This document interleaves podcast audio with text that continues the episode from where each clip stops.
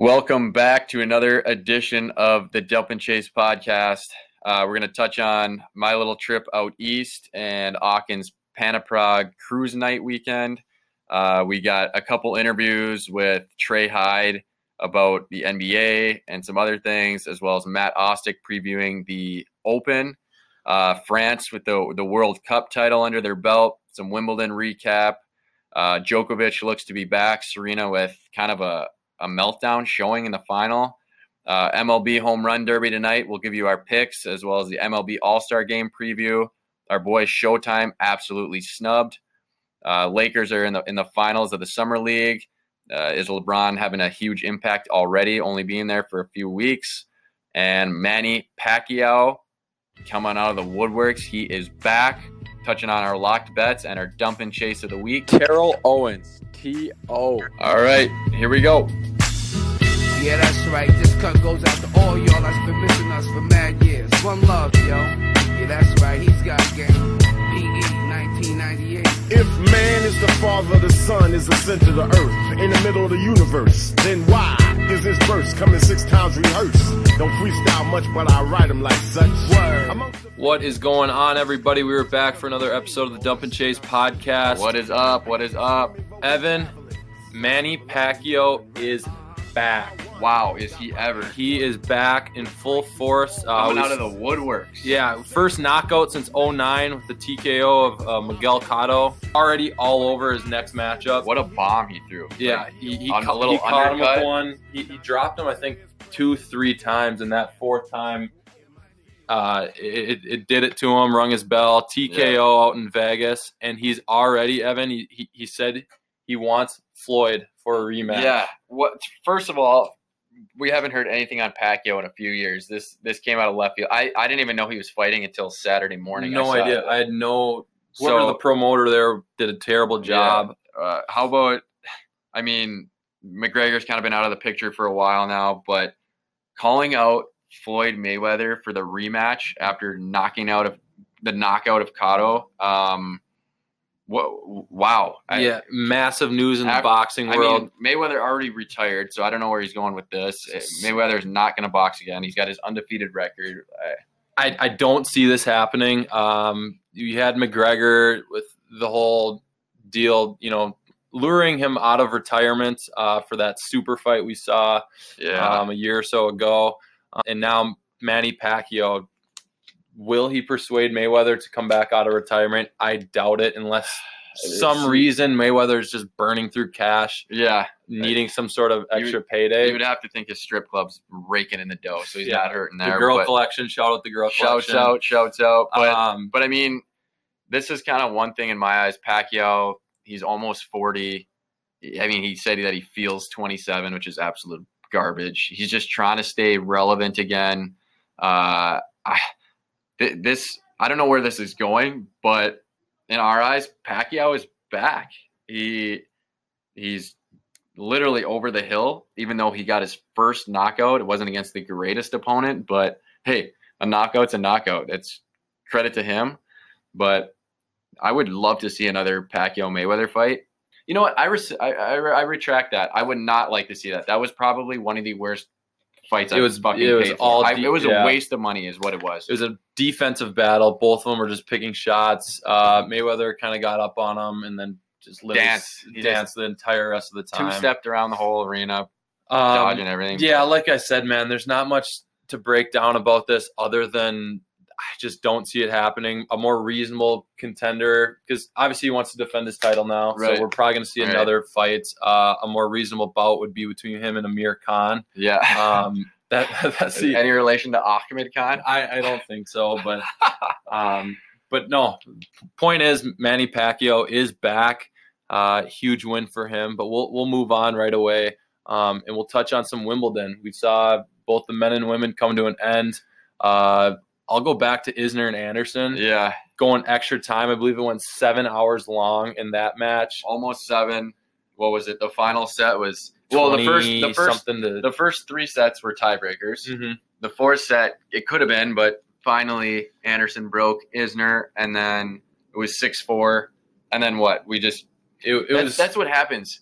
everybody wants to to change the the tie breaking rule, but we see this very few op like just does not happen that often when you see a game go to over, you know, 10-8 in the final Right. match. But we saw what he Anderson went the the matchup before where he upset Federer, he went 13-11. Uh, guys, when they have these huge power serves, Isner went the longest match ever at Wimbledon. He went, I think it was 60, Isner and Mahut, 66, yeah. 64. 11 hours or something. But It took three days, but everybody wants to change this tiebreak rule. They want to make it a tiebreak, kind of like the U.S. Open has, but I- it only happens with Isner. It's you're changing it for one guy, right. and it, it just doesn't make sense. That's what happens when these two Bowsers play each other. yeah, it was you're right. other. It was it was Goliath versus Goliath is in terms of serving. I mean, Isner what? He broke the record at Wimbledon for most aces in a in a single match. They had they, they combined they combined for over what ninety aces. It was Yeah, and I think. Anderson would have actually broken it too, or came dang close Yeah. if he wasn't playing Isner. But they both just ran out of juice, and yeah. it, it was literally I first, was- first to break the other. I was pulling for Isner. Uh, credit to Anderson though, coming off that high of Federer and then even rallying to beat Isner. Uh, we would have loved to see the American in the final, But, but, it, it, just showed you whoever won that was going to get swept by either Djokovic or Nadal. Another great match that Djokovic kind of came out on top, but yeah, Joker's back, he's man. he's back. He hasn't won since 2016 after he won four in a row from 15 to 16, and he looks he's finally healthy again. He looks really good. Yeah, he looks good. Um, he, like you said, I, I don't think there's any chance whoever won Isner or Anderson to Yeah. take down whoever it may be, and it just Literally, happened to be Djokovic. Worst, Um, probably the worst Wimbledon final that it's been in over a decade. It was a 3 3-0 sweep. Um, but yeah, that's kind of what happens when a, a, a match takes seven hours, like you said. You're just fatigue settles in, and right, but Jo- uh, Joker was it was his from from the get go. Yeah, jumping to the women's side though. Serena Williams, man, we thought she had an absolute cakewalk. Find Yeah. out she just takes a dump out there, man. What happened? I mean, Kerber, credit to her, she played amazing. Mhm. That's probably some of the best tennis she's played. Serena had a ton of unforced errors. Her serve wasn't dialed in like it normally is. Uh, fatigue was probably settling in for her a little bit, but I mean, we were kind of high on her. We we we, we kind of stressed how this was the ups. It was the the tournament of upsets on the women's Mhm. side. Not none of the top tens were in it, which kind of helped Serena, where she only played one ranked opponent in in the entire tournament until the final um, and she it took it, she took her to three sets uh, in in the semis, and you know it kind of in a way pulled the wool over her eyes. Like, wow, she's actually back, and she is. She's back, but Right. not on the level that we've seen. Uh, I think she's maybe got one more major in her. The, the pregnancy obviously is going to take a toll on the body. Mhm. Yeah, d- definite setback for her. Um, I'm not upset. I think she played a great tournament. Yeah. um, lo- lost a tough one there, but um, yeah, like you said, there was it, they kind of stuck to the script of upsets, and Yeah, you know we saw it again in the finale. So um, all around a good Wimbledon tournament on both the men and women's side. But let's uh, let's talk about the the summer league, the NBA summer league. Uh, Lakers in the fi- finals with uh, Portland, I believe it is. Yep, yep. So, Um, uh, okay, so this was kind of cool. They played LA beat Cleveland uh, in overtime. So LeBron was in house with those new Laker shorts, Ugliest pair ugliest I've ever shorts, but I mean LeBron could wear anything, and it's cool. they were five hundred dollars shorts. I, you wouldn't catch me wearing those anywhere, not even to a darty. But uh, they sold out in like five hours. Uh, even the triple XLs, I don't know who the hell those are fitting. Maybe just to have them. But uh, LeBron was in in the stands. Hart looks like he's the real deal, but it is summer league. Lonzo looked like the real deal last year. Right. What does this have to say for the Lakers? I mean, they run and train through the summer league. They Yeah. add LeBron, Back-to-back years. add Kawhi now. Yeah. I, who knows? I doubt it, but I think never it know. just the summer league kind of a joke to some degree, but it it, it showcases the the rookies and the sophomores. Uh, the Lakers have some young talent. Uh, Hart, best player by far in the summer league. They had Alonzo win the MVP the year before. Uh, my guess is that Hart's going to win it for for this summer. Um, but what, yeah, uh, what does LiAngelo do to that roster if he's there? I mean, you add a powerhouse like LiAngelo to that roster, and it not only puts them over the top, but it it puts them in an elite category of their own. I, they, I don't see the Warriors. I don't know anyone on the Warriors that could defend LiAngelo. Like we know, you stress that he doesn't have a strong left hand. He's not great at finishing around the rack, but he's a great perimeter shooter, and that's something that the Lakers need. They need a shooter. So mm-hmm. they have all this young talent, but they don't really have a perimeter shooter. Whereas LiAngelo can take them to the next level, and he can be a, a deep threat beyond the arc, kind of like a, kind of like I'd say he's a little bit. He's a more awkward shooter than Lonzo, which is kind of absurd, but he he puts the ball in the rack. So I I, I think he he only elevates them. I don't know what what is your take on that? Um yeah, I think you hit nail right on the head, man. It's like like I've said the past three months, man, since we started this deal. He isn't good with his left hand, can't finish, but like you said again, he's a perimeter shooter. He would add to that young offense in LA. He already has pro experience. Pro, yeah. His he, hands played are, overseas, has the pro experience. He's got his brother as a mentor. Now he has LeBron as a mentor. His dad can stay out of the picture. Um, You're looking for somebody with that gets on the steals chart I don't know anybody that steals, right that steals best. better than LiAngelo. he's right there I with Rondo, and he's on the same team now. Just ask that Louis Vuitton store in Beijing. They they saw it firsthand. The dude- all the dude does is get buckets and steals. Yep, I love that take. That is an extremely hot take. But uh, we were fortunate enough to actually have one of our good buddies, um, and actually a, a call it three year starter at Augustana, Trey Hyde, um, join us for a quick little interview. So we'll jump to that right now. All right, we'd like to welcome our first time guest, Trey Hyde, onto the show. Three years starting quarterback for Augustana University. Decided that he wasn't going to take his talents to Germany. He works in the car industry. Trey Hyde, how you doing? I'm good. How you guys doing? What's up? Doing well, doing well. Uh, so we'll kind of get right into it here. Uh, Trey, 2012 meltdown at the Target Center. Uh, kind of walk us through it. You know, there was kind of speculation that Osseo stepped out of bounds. For those listening that no, don't know what happened, Lakeville North lost in the state finals on a controversial call at the buzzer. Uh, Lakeville North came back from down 16 at one point to tie the game, and Osseo broke their hearts. And, and specifically, number two, laying down, laying down Trey. Kind of what happened in your eyes um, on that final play?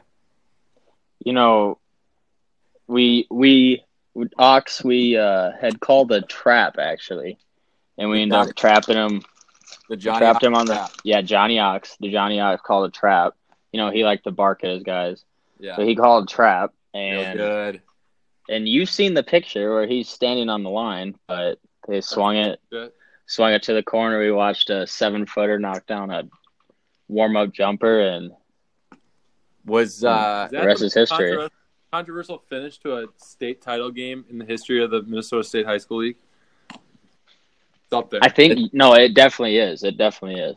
One hundred percent is yes. do we know who specifically missed their assignment on that final play? I know it was a trap, so some guys got to you know slide over. Do we know who missed that assignment? I know what you're doing there. Like if there's anything that LeBron James has taught me is when a when somebody's trying to trap an answer out of me, I'm not I'm not gonna throw someone under the bus, man. no comment. No comment. No Okay, comment. with the no Plead the fifth. Uh, yeah, our team played great. Uh, you know what? It was a team. You know, we win and lose as a team, and uh, Yeah. But at the end of the day, you know, we're not satisfied with the silver. Um, you know, me and Hayes kind of No. me and Hayes, Charlie Hayes, a friend of ours, got into it in the stands with McNulty. He thought we were calling he thought we were we were calling the Osseo faithful a bunch of hoes, but in reality it's just Osseo, Osseo hose, like Aussie hose. like a garden hose.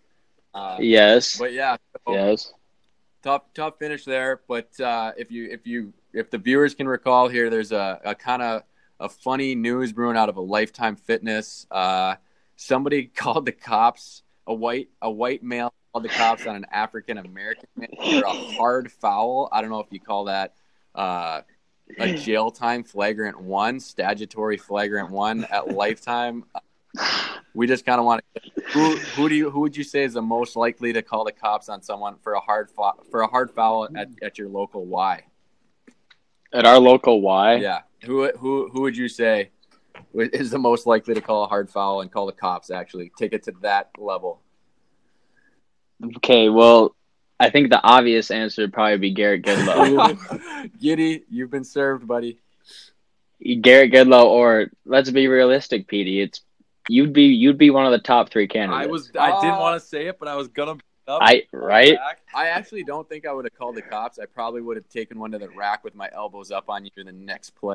Um, yeah, I probably would have stuck my leg out next time you came through the rack, or next time you came through the lane trying to get to the rack because you wouldn't beat me. That's that's. Yeah. But uh, for for me, I would say it'd be Joel Oxton. You know, he's he can soft, he can be soft at times. He's a Uh, he, yeah, yeah. Um, Does hey has Aachen ever heard about your your Fourth of July meltdown in Austin Farrell's Tell me driveway? more. tell the viewers, Trey. What what I want to hear your side.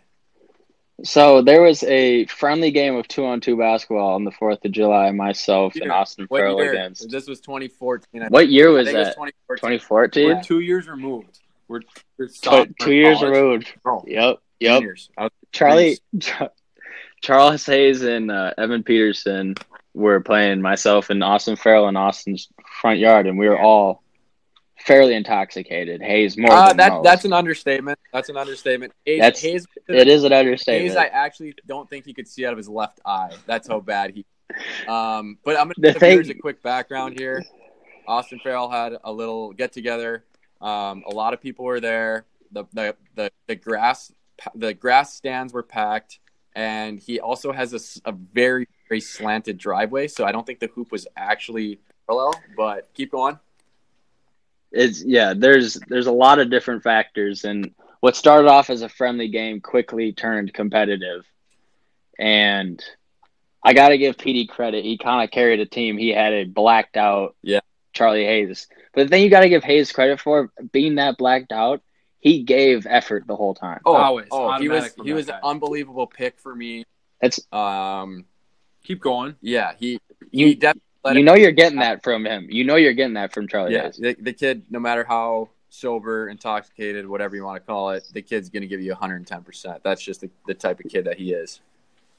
He could barely dribble, but long story short, Evan was playing his lights out. What would you consider yourself? That- kind of player you were that day? A young Kobe? I would say I was a young, I, w- I was a young Kobe. Yeah, that's Kobe was still in the league. I was still a, Kobe guy.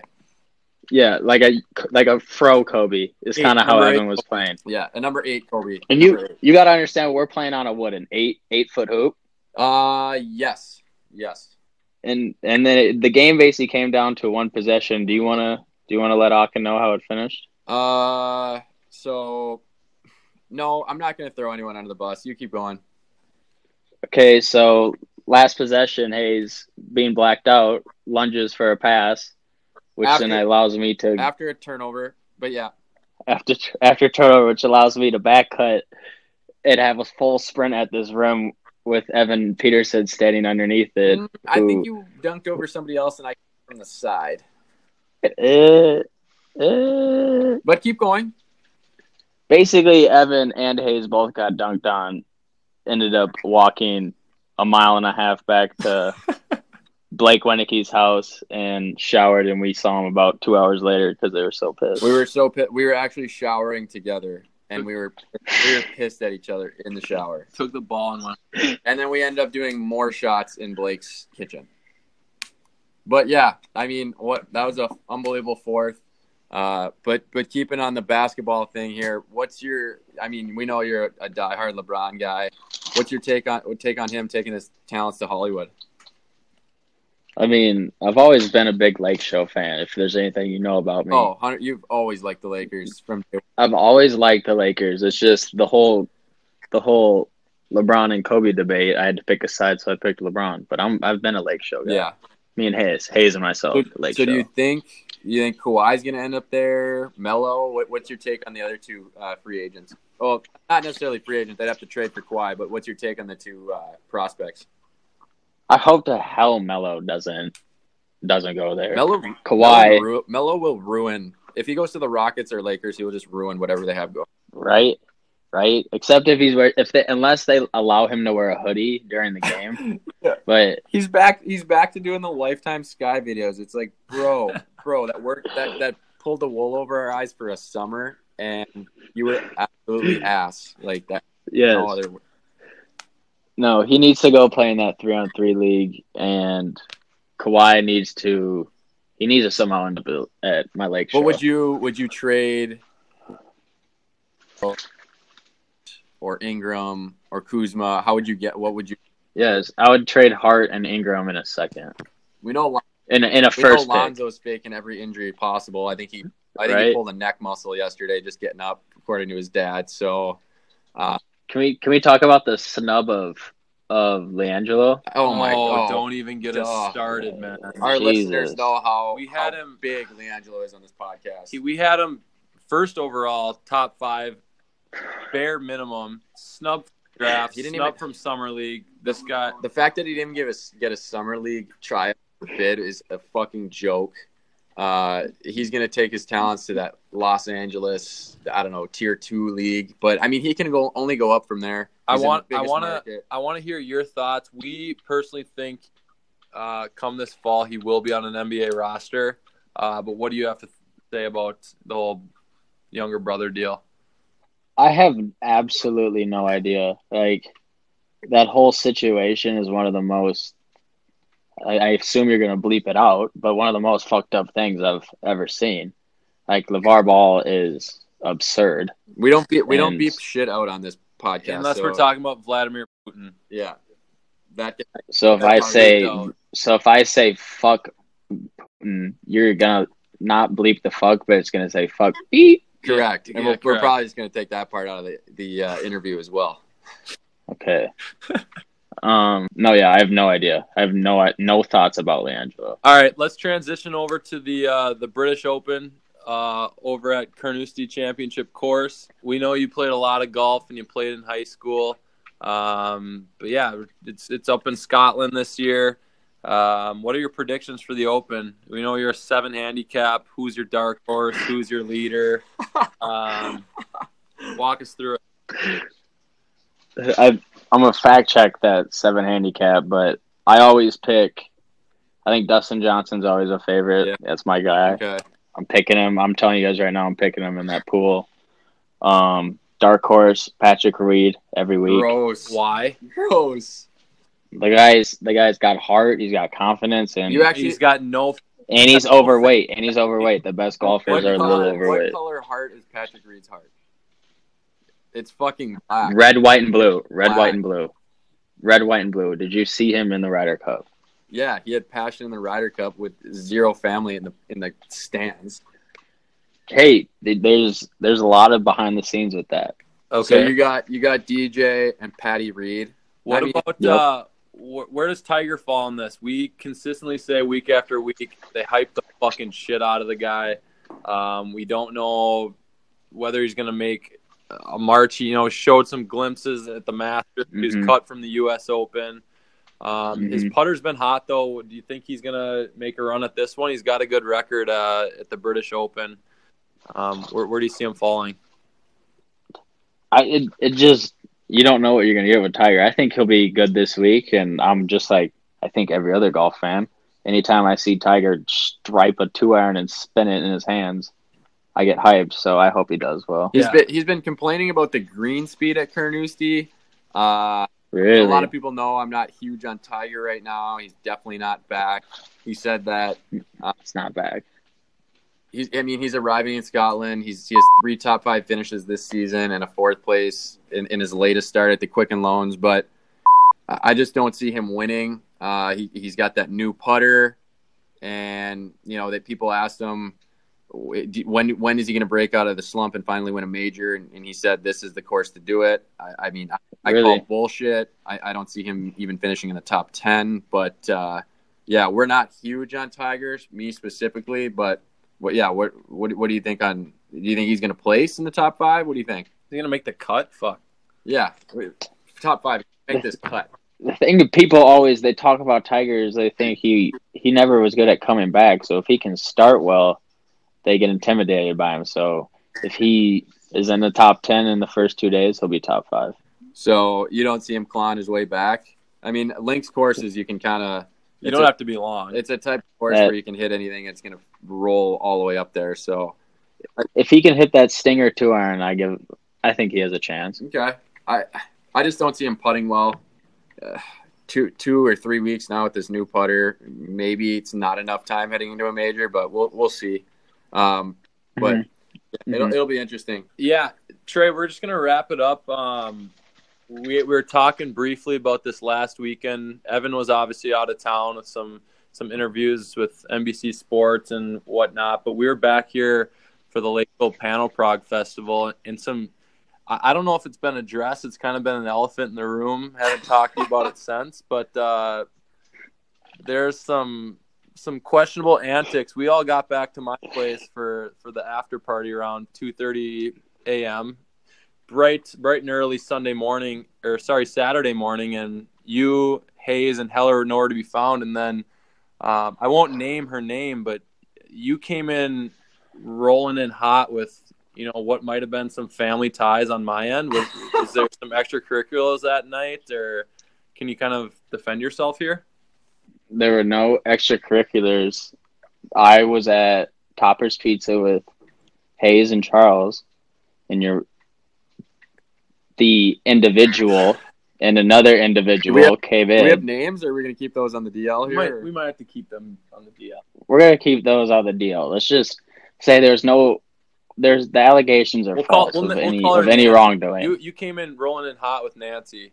I did come in rolling in hot with Nancy, Were you holding but no, Did- no, no, no. Nancy had a hold of my, Nancy had a hold of my shirt. Did you get a notch? Did you get No, no, notch? Jesus? no. No, you're gonna go to your grave with that answer. I left with uh we're gonna Hayes's mother Oh, oh, oh. You, and okay Uh, and Hayes and Heller okay. and Hayes and Heller. okay. I mean, we needed more elaboration for for the listeners. I, I didn't know where. Sorry, I listeners. thought maybe you went with uh, you know, a round two type deal. Um, No, no, no, no. All All right. right, we're gonna we're just gonna we're gonna stop it there, Trey. we appreciate your time coming on, sharing some insights with the NBA. Um, we'll see how those picks plan out in the uh, play out in the open. Um, but always great having you on, brother. Thanks for coming on the first time. Hope Thanks, to see you Trey. back. Yeah, I appreciate it, guys. See ya. Yeah. That interview is brought to you by Harmless C, the natural quit smoking aid. Are you needing serious help overcoming the urge to smoke, or just need a therapeutic solution to satisfy your cravings and hand to mouth habits? Harmless C is the new 100% non electric, smokeless, and vaporless natural quit smoking aid. It is refreshing, effective, and easy to use, and is a safe alternative to smoking and vaping.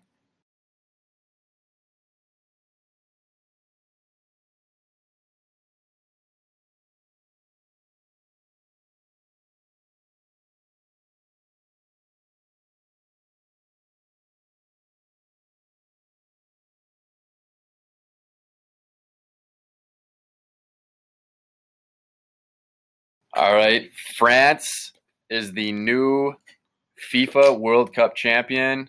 Uh, what a dominating performance in the finals. Uh, kind of an interesting final though. Uh, a couple they had a, a handball that was very Just controversial. It was unlucky. It's what it unlucky. And then even the first goal was kind of an it was considered an own goal. Uh, but you can't do much on a on a on a free kick from outside the box that he crossed in and you're trying to head it away. You're not trying to head it bar and you down. know what? but- The guy was a the guy who headed that. I think he was a striker. He was an offensive guy. Yep. Um, I have to contradict what you said about a dominating performance. Yes, the scoreboard showed it um, at the end of 90 minutes, but Evan, the, the whole first half of that game, I thought Croatia was dominating the time on attack. Yep. Um, the possession was hands down in their favor. Like you said, that first goal, extremely unlucky. I don't know why he's flicking his head back. Yeah. Maybe it was his natural instinct to just head that and flick his head backwards like that. Um, unlucky goal there. Um, even more unlucky though was that that cross ball into the box that went off um, the Croatians. The his his forearm it looked like um, sending France to the line for a PK. Um, a- another just dagger for the Croatians. You know, Yeah. Putting them up two one there. I mean, yeah.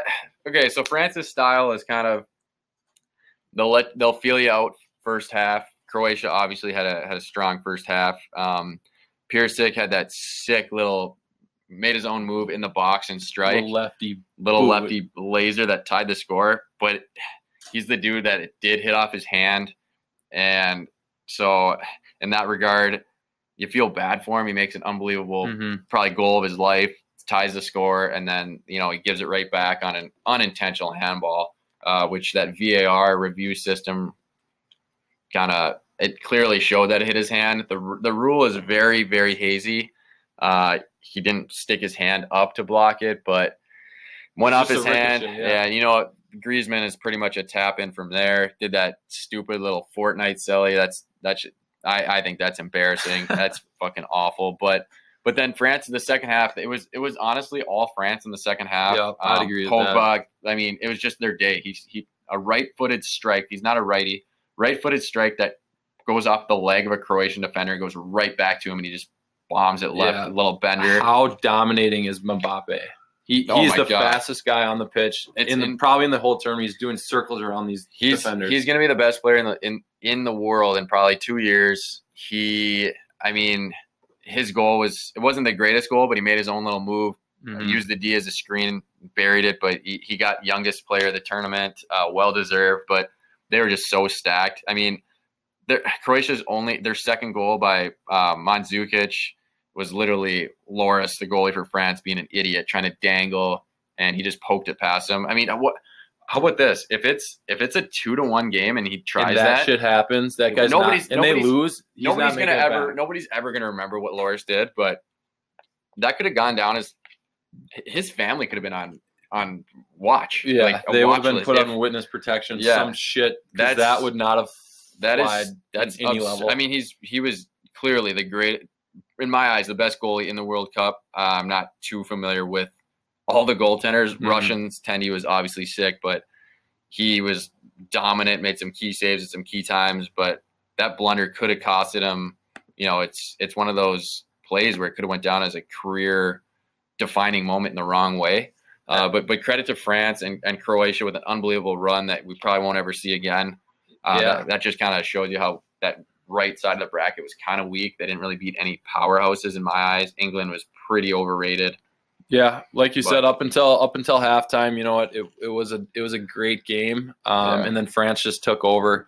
Um, Croatia was just you know they kind of beat the life out of them. They had too much depth, too much speed. But all in all, good turn. It was, a, it was fun to watch. It was a good rematch. And how about the France, the French celebration? Oh my God, the Arc de Triomphe. I would have killed to be in Paris for that oh celebration. My goodness. The Eiffel Tower front. The, it was ridiculous. To watch man. that parade when they got back. Speaking of parades, Croatia's parade was probably more lit than than France. Where they had the that? band playing oh in the middle and they're all chanting and jumping around. That, well, like that was, was the pregame, but when when they came back to welcome them back, it was you it was maybe strict, strictly red and foggy. You couldn't see anything. They were so stoked that their their country was now on the map.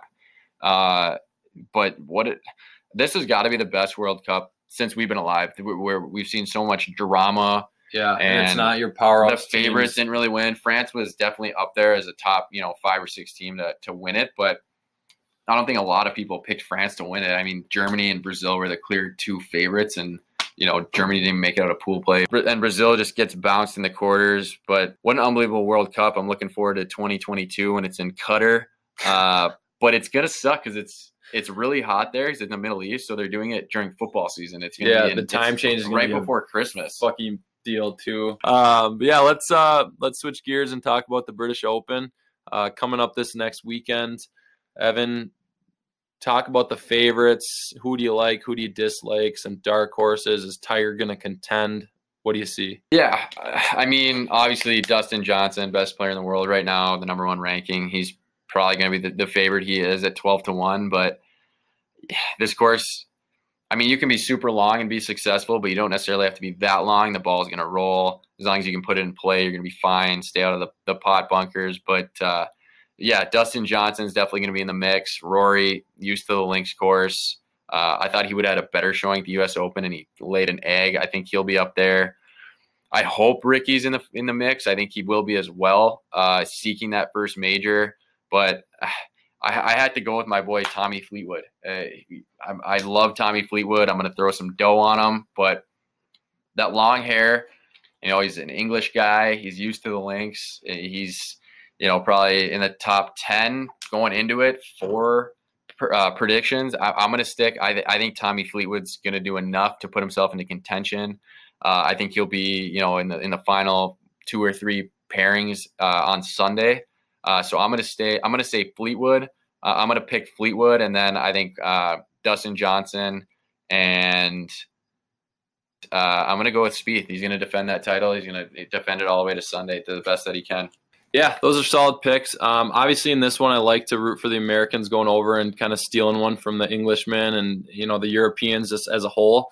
Um, but I'm going to go with uh, I, I, like Jordan Spieth defending his title. Kind of yeah. had a quiet 2018.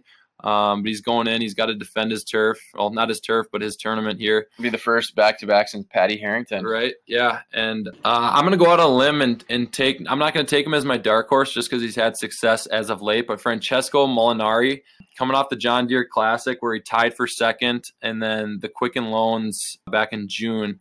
He actually won the deal. Total on the weekend, he shot a dash 21. Absurd. And then in the John Deere, he shot a dash 19 uh, making some good money as he as he was playing through those tourneys. Don't know too much about him, but I expect the Italian to be. I'm going to throw a top ten finish, at least making the cut. I like that. Um, and kind of contending. But so I'm going to go Spieth and Molinari.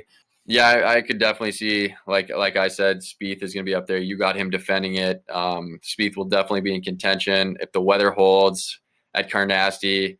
Uh, he, he's definitely going to be able to, to, to contend for sure. I'm hoping the weather doesn't make this a, a brutal uh, Open Championship, but uh, we're going to cut into a little interview here with our golf guru, Matt Ostick.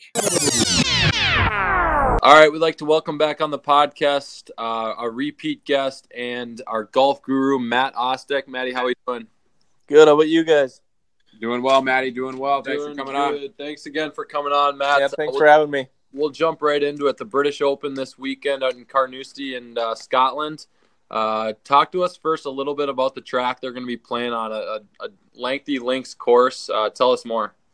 Yeah, they're playing uh, good old Carnoustie. Um, it's hosted Car- Carnoustie. Carnoustie. They also do like to call it. They say it's the toughest um, open course that they go to in the open rotation because they have a little rotation where they play British Opens. Um, yeah. It's hosted seven Open Championships, um, and every winner before the last winner at Carnoustie, which was Padraig Harrington in 07, has been over par. So Padraig was, I think, around 10 or 11 under.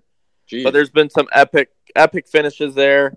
Um, in 1999, uh, Jean Van de Velde was trying to become the first French to win, and he all he needed was a double bogey on the last, and he made a seven to go on a playoff which Jesus. lost. But no, Carnoustie's uh, it's going to be crazy because apparently they've had a very hot and dry summer. So okay. they're saying that the fairways are firmer than the greens are and faster than the greens are. Is it like is, cement? Is it like cement? You know, cement would be a great comparison. Um, rock hard, kind of like my abs. um, hmm. So actually, that's not a good comparison. So they're bouncing. the fairways yeah, bouncing. yeah, they're bouncing but yeah, no, it's it's going to be firm and fast, and it'll be interesting. I mean, the weatherman there, they they don't get anything right. They the percentage yeah, of the the percentage of them winning is less than the percentage of, or sorry, repeat that. The percentage of Rickie winning is greater than the percentage of them getting the weather right. Wow. That's okay. So what do, do you know what the forecast is looking like this weekend? Yeah, it's it's not looking like it's going to get too windy. Obviously, there'll, there'll still be some wind. Yeah. Um, but yeah, it's going to be nice, and you know they might get a little bit of rain, but but not enough to really soften up the course. It's still going to play super firm. All right. Um, it wouldn't be a major without talking about Tiger Woods. Um, he came out saying that he believes this is his best chance to end his drought and win his 15th uh, major since 08 in the U.S. Open. Um, I hope so. Do you, do you think Woods and you know older players in this field have a better chance on a links course like this? Um, we saw in the practice rounds he was hitting his three iron stingers, 330 fucking yards. Um, where do you think he falls, and, and is that true to the link style course? Yeah, no, that's um, anyone can win this week.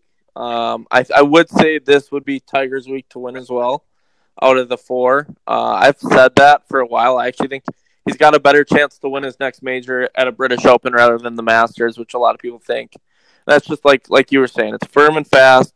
He doesn't have to hit the driver, which is his. Uh, um, I don't know what you know, whatever you call it. It's it's not as it's not as good club. So yeah, he's gonna hit three iron stingers. He's got a 17 degree iron, um, which is almost a three wood degree, Okay. So it'll be it'll be interesting. However, um, you'll hear my pick in a bit, but I do think it's going to be a bomber's paradise. The guy who can take out all the bunkers and can just rip it over them, be within 30 yards of most of these greens, so you're as long as it's not windy. so you're taking Dustin Johnson from the sounds of it. Um, so Nope, nope. But but So- keep going. So Tiger Woods, sticking on Tiger, has already been complaining about the greens out here. We know he switched his putter a few weekends back. Um, I said that he's probably. I, I don't see him putting very well this weekend. If he's already complaining on the practice rounds, will that have any impact on the course layout going forward? Are they going to try and do something to these greens, or is this just Tiger making a, another preview excuse for him uh, for a for a lack of putting going into the weekend? I don't I don't know if it was necessarily a complaint by Tiger. It's just he's basically saying how the greens always are at the Open Championship. They're slow, um, or at least slow what their standard is. They'd still be fast for us. Right. Um, however, yeah, no, he's just saying. I think he's just saying that they're slow. They're going to be bumpy. Um, but I, I mean, we'll see on Tiger's putter. It's a 50-50. It might be lights out. He's had three or four weeks off now to fix it, and Tiger's been known to fix fix his mistakes. So we'll we'll see on Tiger there. So just keeping back, uh, we'll move on from Tiger here. But as as the course layout goes, do you see where where will players have the most success, or and where will they have the most trouble? Um, I would say that they're going to have the most trouble is going to be hole 18. Um, they call them what we would call a creek. They call them a burn. Um, and that just kind of runs through. That's that's a very tough hole, tough finishing hole. Okay. Um, hole eight, I believe, is a par three.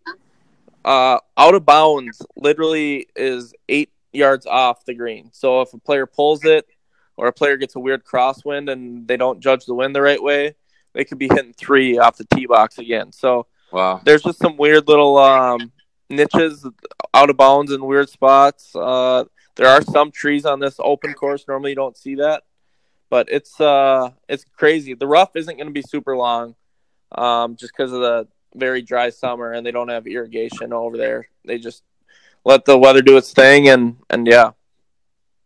All right, cool. Um, I'm going to finish the three part question here. First one is Who are your top two contenders here? Who are your top two lock picks for this tournament next weekend?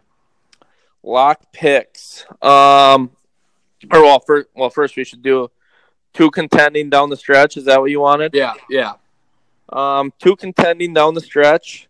Uh, one of them's going to be uh, Brooks Koepka, um, Okay. U.S. Open winner. It's going to play a little bit of like what Shinnecock played like. Um, that guy just loves the big scene. Doesn't doesn't think about it too much. Um, another guy who I think is going to be there down the stretch is going to be Sergio. Uh, he contended here back in um, 2000 and I believe it was eight when they had the Open here last. Yeah, the Uh, playoff. oh, the sorry, 2007. playoff for 2007 playoff Padre. Yeah. Yep. Enough said. Um, so I got those two guys coming down the stretch. Um, First one. Who's uh who's your best the best player that's going to miss the cut? best player that's going to miss the cut. Does Tiger count as the best player? I mean, he's he's coming into the weekend projected top 12, I think. I'm just kidding. No, Tiger, Tiger will Tiger will make the cut. I got actually odds on him finishing top five. Um, best player to miss the cut is going to be Rory McIlroy. Wow. I, Um, I strongly disagree with that one. Um, keep going. but no, I think I think he'll miss a cut. You know, the the Open Championship is so weird in the sense of it. it it's so weird on when your tea time is on Thursday and Friday. You could. Some guys have said they've played great golf and they've missed a cut just because the wind picks up at the wrong time when they're out there. Um, but yeah, So no, I, I timing for Rory. it, Yeah. it could be bad timing, but I, I just think I I don't I'm not big on Rory's game right now. I don't think he's big on his game right now. So um, but I- I didn't Sergio's, you- you're right. Sergio's game has been dialed in, so that's probably a guy that can contend. no, it, it really hasn't, but he'll be there in the end.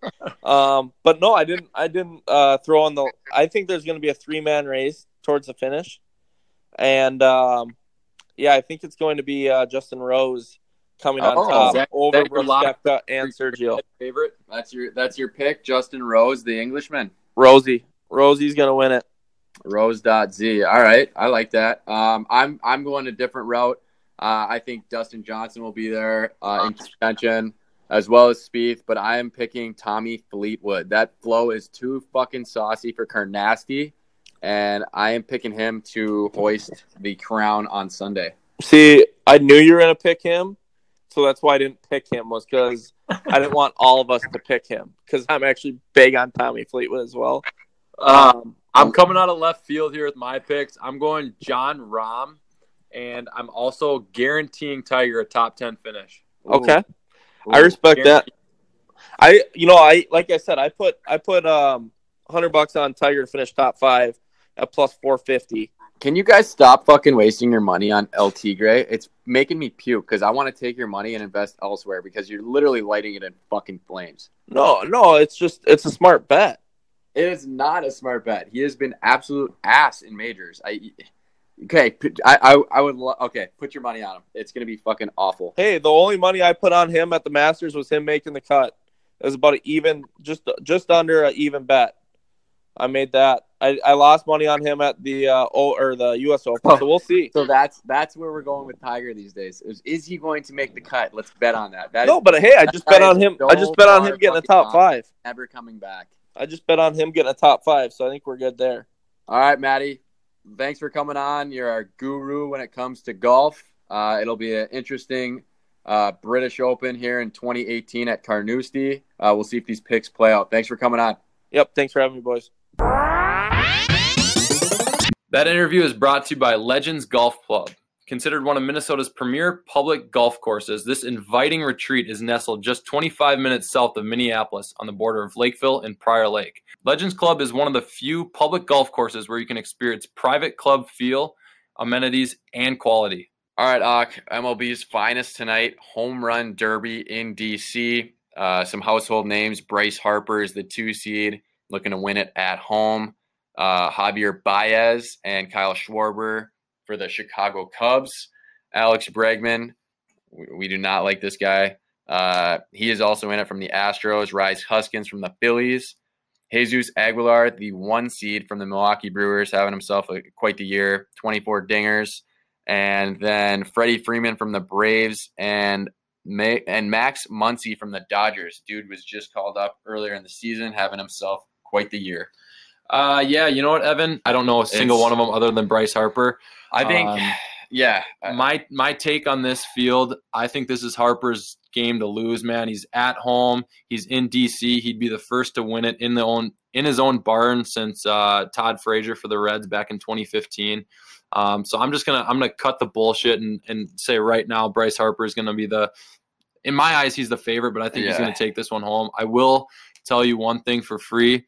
Um, Alex Bregman will not have a sniff at this. The mystery mustache man no, can't stand that guy. no, no. After the bullshit he pulled, You don't, you don't get to Gillette razor. you don't get to Gillette your face off and then just come and think you're going to win the the home run derby. That's not how it works. But yeah, this is quite the field. We're seeing this a lot.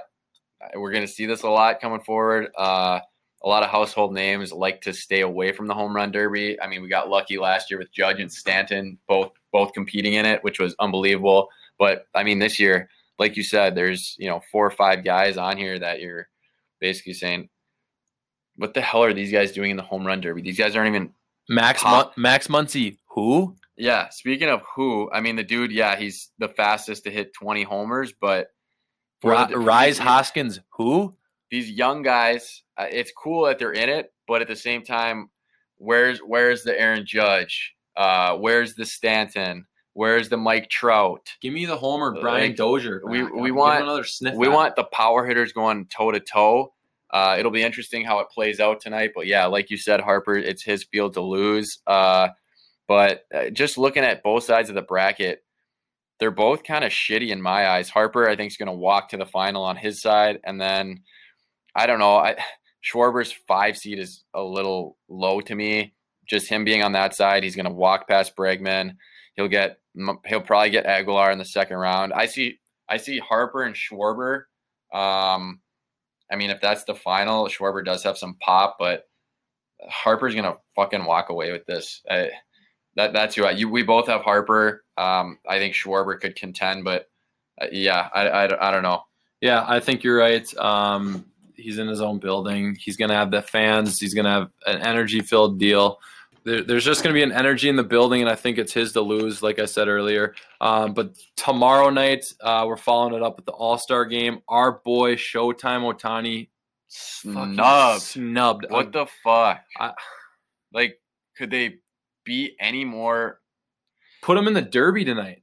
Seriously, Fuck's what- like That would that would that if would that doesn't get viewers, I don't know Oh what my god, Showtime would have First pitcher ever to He would've enter hit- he would- to be. he would have hit more home runs than Josh Hamilton in that 2000 what was it, 2009 2010 record setting home run derby. I it, Showtime, he's not in the home run derby. He's not in the All Star game. This is absolute bullshit. Uh, but that being said, uh, it's gonna be a it's gonna be an absolute pitcher's duel. Uh, the NL's got Max Scherzer starting second consecutive season with that. He's having an unbelievable season. And then just looking down the rotation, DeGrom, uh, another unbelievable stud. And then on the AL, you got Chris Sale and Luis Severino, two two of the best in the AL. I it's going to be super hard to get a hit on them, but that AL batting order, I Yeah. love the AL. Look, Mookie first look, I Betts. love looking at that. like look at this. They have Mookie Betts one, Jose Altuve two, Mike Trout three, JD Martinez four, uh, Jose Ramirez five, Aaron Judge six, Manny Machado seven, Jose Abreu eight, Salvador Perez nine.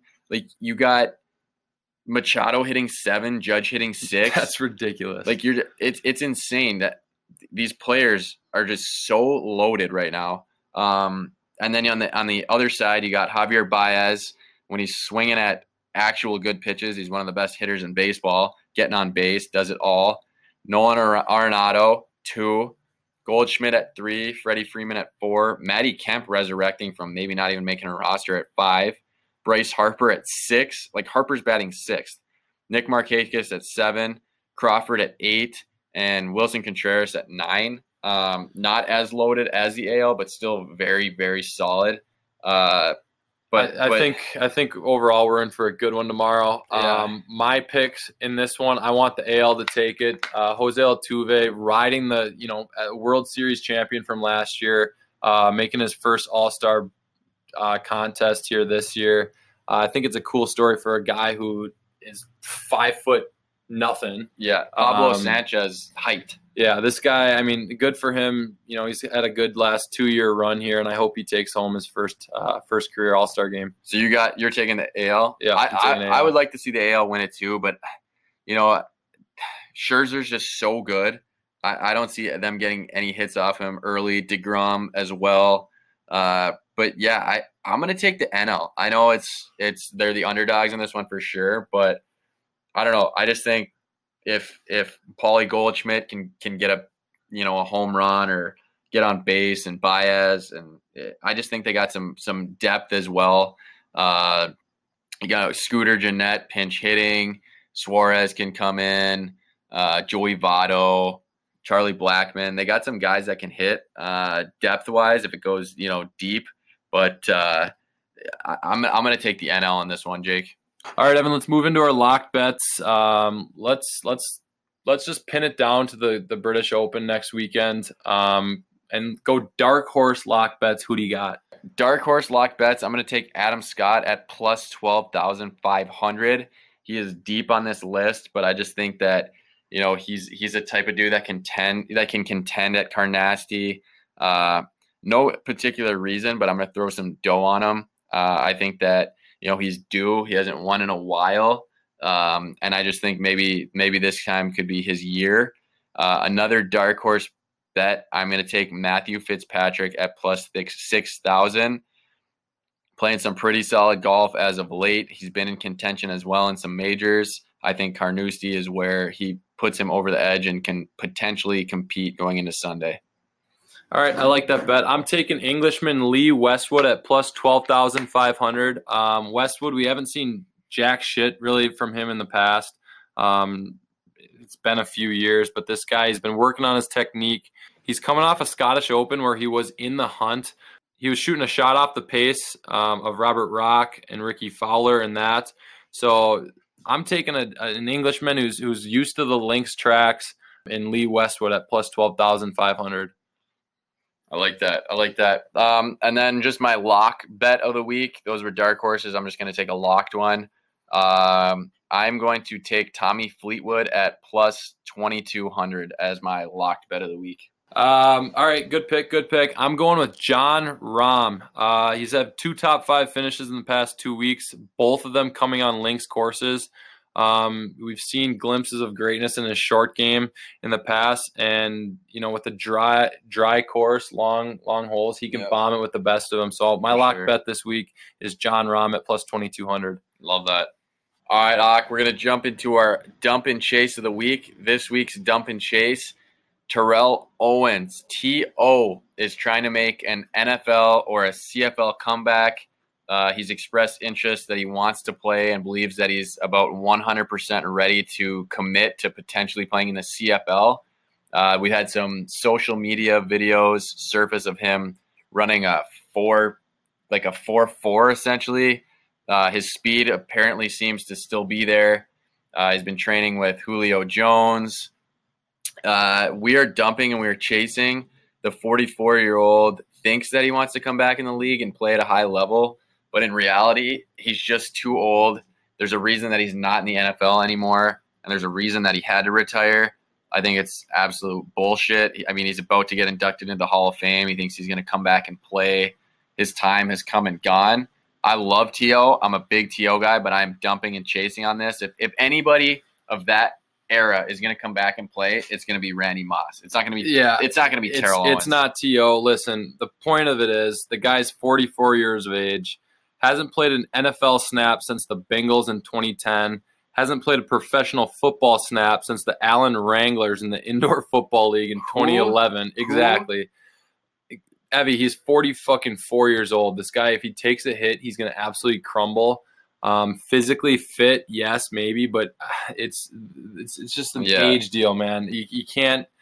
I mean, unless your name's Tom Brady, you Yeah. can't be flirting with the 40s and, and The- going the- out there to compete at a high level. The only age where you can where you can eclipse 40 and compete is either kicker, punter, or quarterback. We've seen, you know, Favre do it. Uh, Brady's doing it. Manning, I think he just maybe eclipsed 40, but uh, it's it's not going to happen at the wide receiver position. You need speed, you need strength, and you need footwork and skill, and you still have to catch the football. Uh, Trust me, if I'm a CFL team, maybe if I need to sell tickets, I'm gonna I'm gonna call on To. But for statistics and to to put wins up on the board, I'm not taking a chance on a 44 year old retired vet. It's just not to happen. He's trying to keep his name relevant. Uh, he already kind of botched that whole Hall of Fame, saying that he's not going to go and make a statement or a speech. He's not even going to attend Canton, which was also bullshit.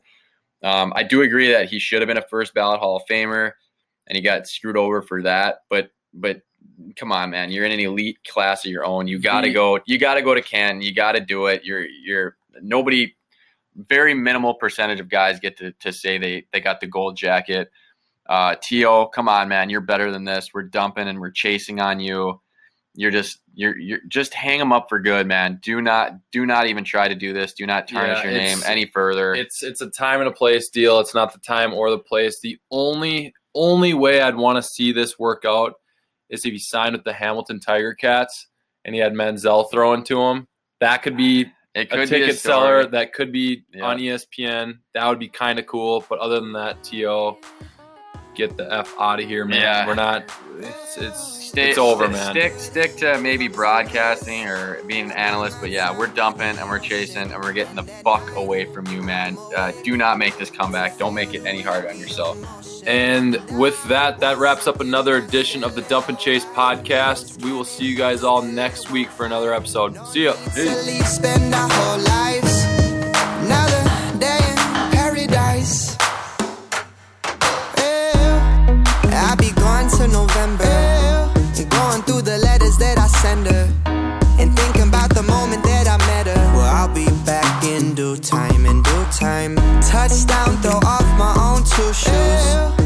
same city I've been used to.